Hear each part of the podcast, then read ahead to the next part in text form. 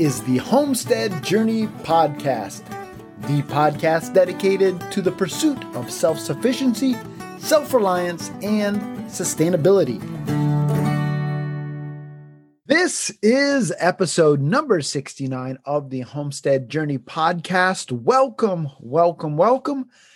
I am so glad that you have found the show and that you are joining us here for another episode as we take the next steps on our journey towards self sufficiency, self reliance, and sustainability. My name is Brian Wells. I am coming to you from 3B Farm and Homestead here in beautiful upstate New York. And before we get into the show today, I just wanted to give a special shout out to a couple of friends of mine, Paul and Isaac Sievers. Isaac is a great friend of my son, Brian J., one of the scouts in my troop and his brother Paul are regular listeners of the Homestead Journey podcast. And so I just thought that I would give you guys a special shout out and say thanks so much for listening. I also got an email today from a listener, Julie Day, and Julie is a new listener to the to the program. She uh, found us, I think, a couple of weeks ago. But Julie, your letter uh, expressing the amount of encouragement that I have been to you was such an encouragement to me. And so I just really wanted to say thank you very much for that. Um, you have no idea how much that meant to me. There are times, quite frankly, folks, where it does feel, and I'm not trying to cry the blues here. It's just the, it's the nature of the podcast format where it feels like I'm talking into a great abyss, and I'm not really quite sure if anybody is hearing me. And so when I get a nice email uh, in response, like like Julie sent me today, um, it really does it does mean a whole heck of a lot. So thank you very much, Julie. I will be replying to your email, but I did want to publicly say thank you very much. And one of the things that Julie mentioned in her email was how she has already been supporting this podcast there were a couple of books that I had mentioned on the podcast, and she went to thehomesteadjourney.net slash shop and she found the links to those books and purchased them through our um, Amazon affiliate link. And so doing that helps support the show and helps me cover my costs. And so if that's something that you're interested in doing, if you head on over to thehomesteadjourney.net slash shop, you can do that as well. Also, Julie mentioned that she is sharing the show with friends and fellow gardeners, people that uh, are interested in homesteading. And so, again, that's something else that if you are interested in supporting the show, you can do as well. And I would greatly appreciate it. So, having said all of that, let's jump on over to this week's homestead happenings, and I will bring you up to date with what we've been doing here on 3B Farm and Homestead.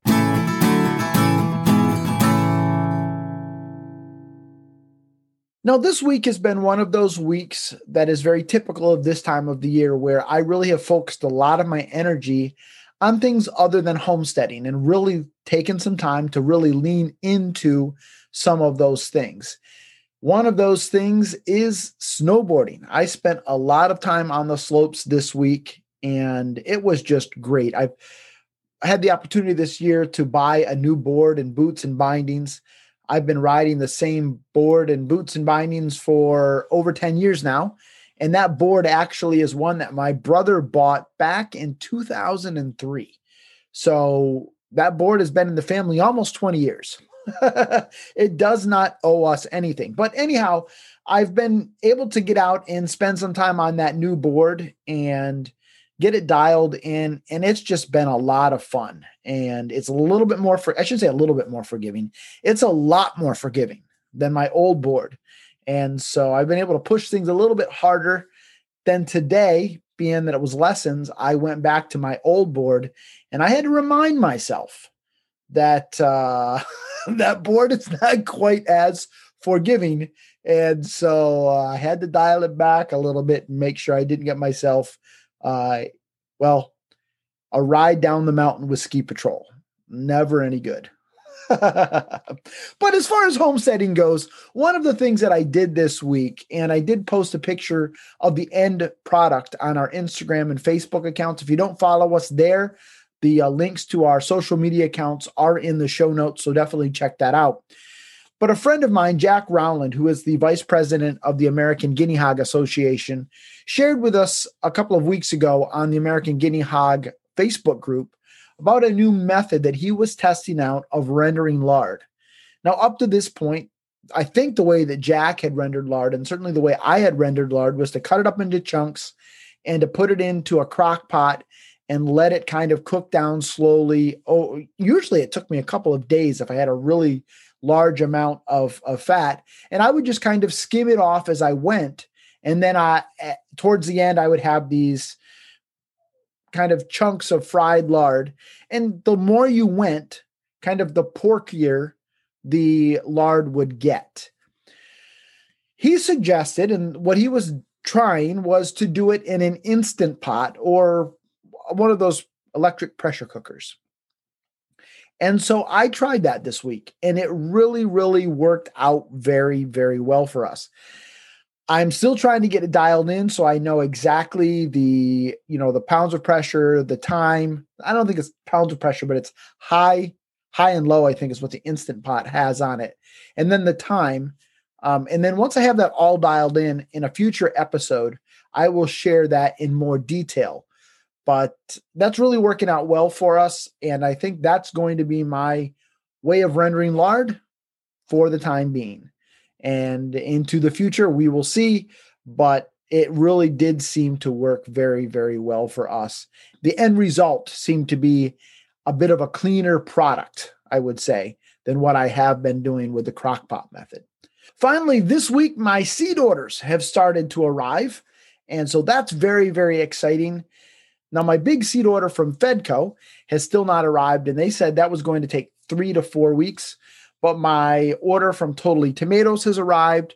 I got notification that my order from Baker Creek had shipped.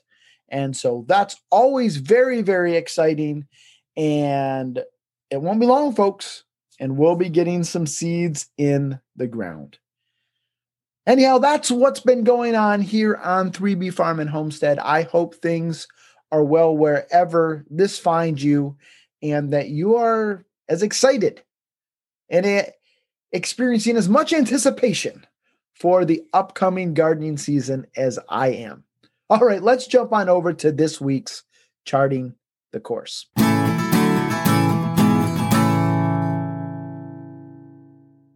I am calling this week's episode Don't Forget the Perennials. Now, the idea for this week's episode actually came from a conversation I had last Sunday evening with the uh, father of one of my scouts. Um, the father's name is James. And as you may recall, last Sunday evening, we took a trip with the Boy Scout troop to the local mountain where my son and I work to do some snow tubing. While the scouts continued to tube, I decided to go in and take a break and warm up, get some hot chocolate. And while I was in the lodge, James and I struck up a conversation. Now, James is someone who I knew was a pretty avid gardener, very avid food preservationist. And I don't know whether or not he would consider himself a homesteader. I know I would consider him in that vein. I'm not sure if he would necessarily consider himself that, but he's certainly someone that I knew I had a lot in common with. And so, as he and I were talking about the upcoming gardening season, well, we got onto the topic of perennials. And as he and I talked about perennials, I thought, this is going to be a great topic for the podcast. But in part, this is also a bit of a follow up to last week's episode on sustainability. We'll talk a little bit more about how perennials can be a part of your sustainability plan. And in part, this is an addition to my series on gardening. And I've done a number of episodes uh, throughout the history of this podcast on gardening. If you just kind of go back through, you will be able to find those. But this is also that time of year where we are all anticipating getting some seeds in the ground. I mentioned that my seed orders are starting to arrive and how exciting that is for me. This obviously is the time of the year where a lot of content creators are starting to put out more and more gardening videos. People talking about how and when and where to buy seeds and how and when and where to start seeds and all of that great garden content. But what ends up getting lost in all of that, in my opinion, is perennials. And that's something that I've been very, very guilty of. In fact, if you go back to episode number 43, where I share six of my biggest regrets as far as our homesteading journey, the number one uh, regret that I had on my list is that I waited so long to introduce perennials to our homestead. So today we're talking perennials, what they are, why you might want to include them on your homestead, some of the reasons why people like me skip them for so long, and then finally some of the perennials that I am really excited about trying out this year. So, first of all, what is a perennial? Well, a perennial is a plant that lives more than two years. A plant that lives one years would be an annual. A plant that lives two years is a biannual. And then anything that lives longer than that would be considered a perennial. And it will continue to supply you with food or flowers. You can have perennial flowers as well for years and years and years if it's tended to correctly. In other words, you don't have to plant them every year, unlike your tomatoes and your peppers and your beans and your beets and your peas and all of those kinds of things. And so this would include things like fruit trees and berry bushes.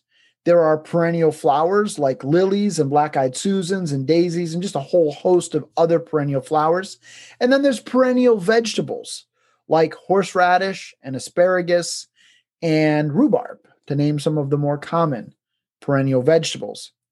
Now, keep in mind that not every perennial that I'm going to talk about today will grow in every uh, hardiness zone. There are some perennials that will work well in Florida that will not work well in upstate New York, where I live. So, for example, in Florida, you can grow oranges, you probably can grow bananas, um, but you're probably not going to do well with cherries and apples, shall we say, and vice versa. Without special equipment here in upstate New York, I'm probably not going to do well growing oranges and tropical fruits. It's just not going to work out. So, as you think about adding perennials to your homestead, certainly keep in mind what your hardiness zone is and then choose things that would be adapted for your area. So, why include perennials on the homestead? Why is that something that uh, I'm now telling you is important, even though I didn't place importance on it early in my homestead journey? Well, the first reason is that it really can be a great part of your sustainability plan. If you're looking at sustainability, for example, from the standpoint of worst case scenario, some of what we talked about last week, having perennials could simply be key to your survival. You don't need to worry about buying and starting seeds every year. Most perennials, if given the proper care, will provide food for many, many, many, many years to come. In fact, some of them, like mint and horseradish, can almost become invasive, and you can end up with too much of a good thing. Another great reason to plant perennials is that they can require much less work to achieve an abundant harvest. You stop and think about the amount of care that you have to put into apples or grapes on an annual basis versus what you have to put into tomatoes and peppers. You're definitely going to put less effort on a year by year basis into those perennial crops to achieve the same level or even maybe perhaps a greater level of abundance as far as the harvest goes. So, if perennials are so great, why do some people overlook them? Why, why did I take so long to make them a part of our homesteading journey? I think one of the reasons for me is that it does take a while for them to start producing. Apple trees can take five to eight years before you achieve a single apple from them. even quicker producing perennials like your asparagus or rhubarb, really you're supposed to wait like three years before you lightly start harvesting. And then it's really about year four where you can really start heavily harvesting from those plants. So there's really a, a bit of a time commitment that you have to put into these things before you really start seeing the, the fruits of your labor, r- literally the fruits of your labor. I think another reason why sometimes people overlook them a little bit is because establishing an orchard or a berry patch or a food forest is a fairly permanent decision. If you put a garden bed in the wrong spot, it it's not that big of a deal to move it. I mean, yes, if you have raised bed, you got to tear apart the raised bed, you've got to move the dirt. If you had an in-ground garden, you may have to reseed it. But that's a lot different than if you're trying to dig up trees that you don't like that you planted in a particular spot. Or you've got horseradish that you've gotten established and it's now it's starting to get away from you and you're thinking, "Oh my goodness, I put it in the wrong place." So there's certainly a lot more thought that needs to go into establishing an orchard or a food forest or a berry patch even because you you really don't want to screw it up. and so I think sometimes that might be a little bit of an overwhelming thing um, for for people who are especially brand new to raising and growing their own food. And certainly perennials can have a much higher upfront cost. Trees aren't cheap, shrubs aren't cheap. Um, if, if, you're buying grapevines, rhubarb plants, depending on the age, uh, the size of them, they can be fairly expensive. And so you're certainly talking more money than a packet of seeds from your local farm store. So certainly perennials do have a bit of a higher upfront cost. Now, if you are brand new to gardening or you're new to a piece of property, do I think the first thing you should do is go out and plant perennials? Probably not. But what I'm simply saying is don't ignore them, don't forget about them, because they certainly can be a great part of a well rounded homestead. So, in part, this episode is to help you learn from my mistakes. Don't do as I did do as I say. no, I know everybody hates to hear that. But but seriously, folks, learn from my mistakes. Um, now, as I've shared before on this podcast, last year we did introduce some more perennials into our homestead. We already had currants, we had blueberries, we had some raspberries on the homestead. And last year we added some apple trees, more raspberries, some rhubarb, and some asparagus. And this year, we are going to be adding some new things to the homestead that I am very excited about. So, back to my conversation with Jim last week at the mountain. As he and I started talking about perennials, he started talking about some things that he grows, many of them things that I had never heard of. But the best part of it is that many of them, not all of them, but many of them are things that propagate well from rootstock or tuber. So you can grow, dig these plants up, you can split the roots, you can plant them in another spot, and they're going to do very well. And he's willing to give me as much as I want to start growing these perennials on my homestead. And so I'm really, really excited about this this year. So, what are some of those things? Well, the first one is one that I had never, ever heard of and yet it's one of the oldest cultivated vegetables uh, known to mankind, and that is something called skirret. It actually goes back to medieval times that this was cultivated uh, as a vegetable for human consumption. And what it is, is it's really a cluster of white roots that are about six to eight inches long. They kind of look like a bunch of carrots that are kind of growing in this, this clump, but they're, they're thinner than carrots some say that it tastes a bit like a cross between a potato and a carrot. And they can be stewed, roasted, fried, mashed, creamed, grated, uh, or they can be used raw in salads. Now, as far as hardiness zones go, they're grown best in zones five to nine. So people who live in um, a warmer climate may not be able to grow skirret, but that's one of those things that I am really, really excited about trying here. In fact, it's probably the one that I'm the most excited about growing here on the homestead. The second one is one that I think I had heard of before, didn't really know it well, and that's something called Good King Henry, which is also known as poor man's asparagus. And it's it's said to kind of be like a perennial spinach. You can eat the shoots, you can eat the leaves, you can eat the flower buds, and you can even eat the seeds. So it's a very, very versatile plant. Now, you have to be careful eating the raw leaves because they are high in ox, oxalic acid, I think is what it's how it's pronounced.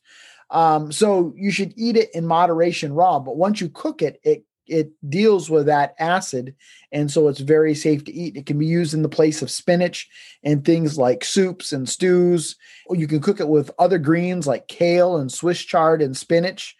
Uh, the shoots can be used like asparagus thus the name poor man's asparagus. The flowers are kind of like broccoli although they say it's very fiddly to to kind of harvest that way but you can cook them like broccoli. And then the seeds they say can be ground up and made into flour. So, a very, very versatile plant. Good King Henry is what it's called, and it grows in zones three to nine.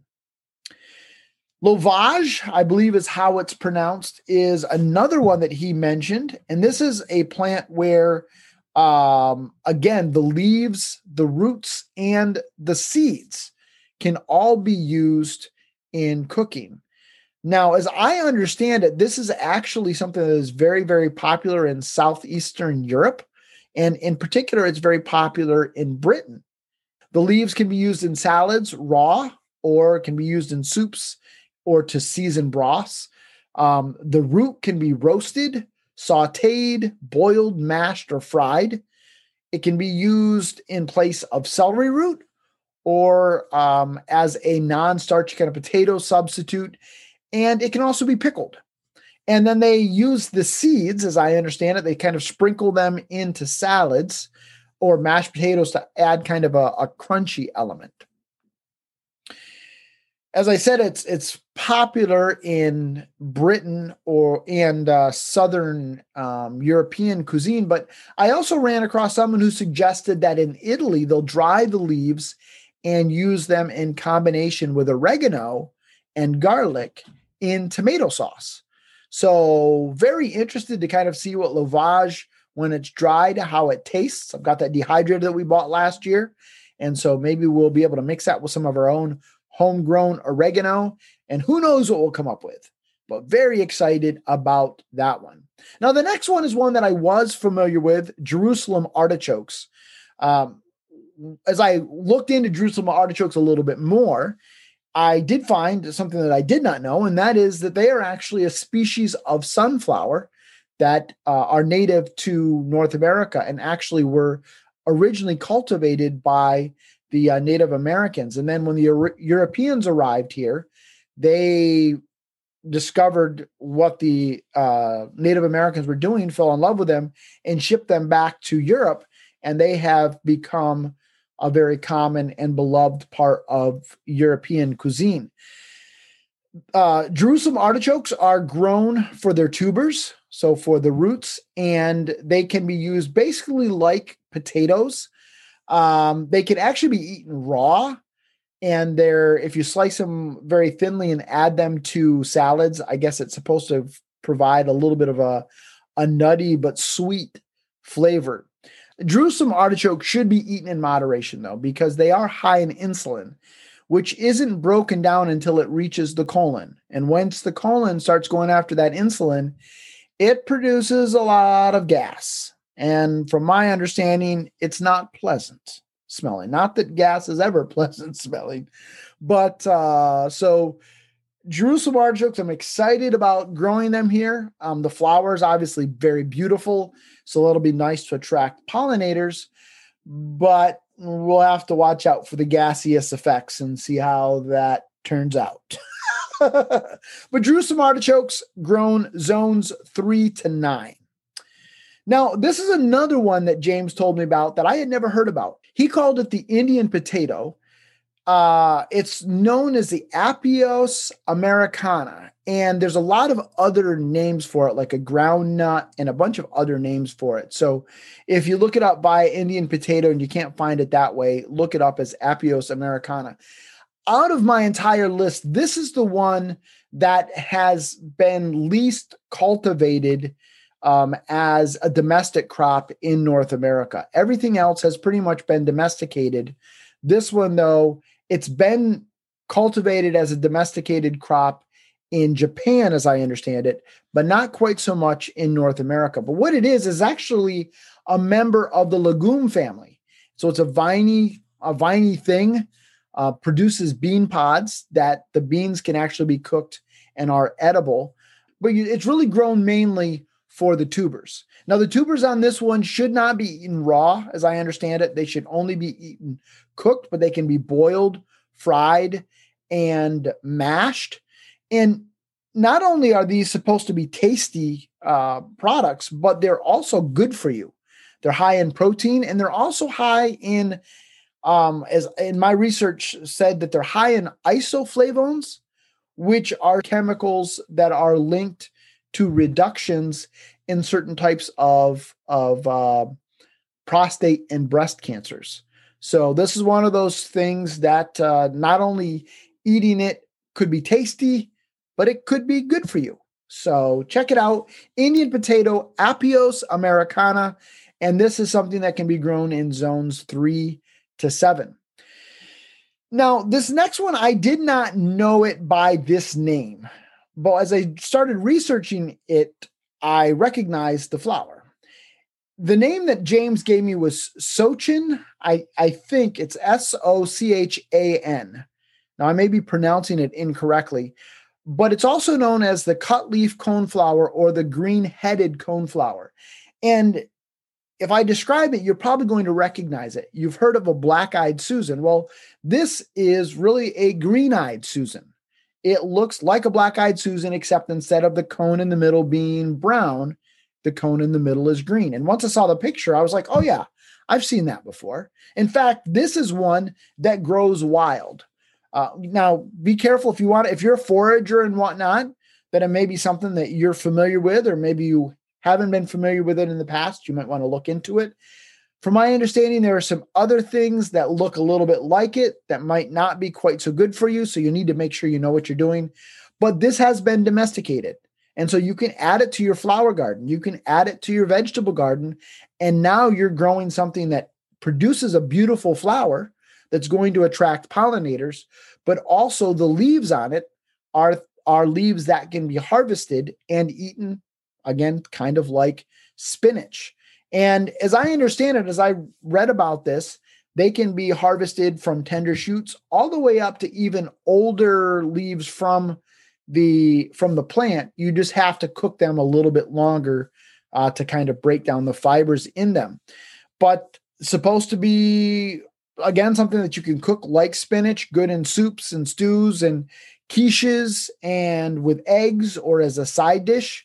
And so um, check it out. It's Sochan or the cut leaf coneflower or the green headed coneflower.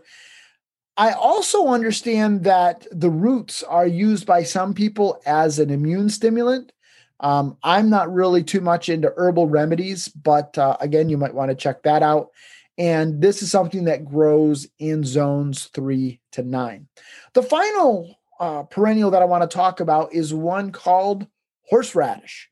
Now, you're probably um, most familiar with horseradish as a condiment for roast beef or prime rib.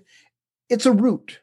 And then it's grated up, and a lot of times it's either mixed with vinegar or with mayonnaise or with sour cream and then used as a condiment. But it's also used in fire cider and a lot of fire cider recipes, which is a natural homeopathic um, remedy for coughs and colds and those kinds of things.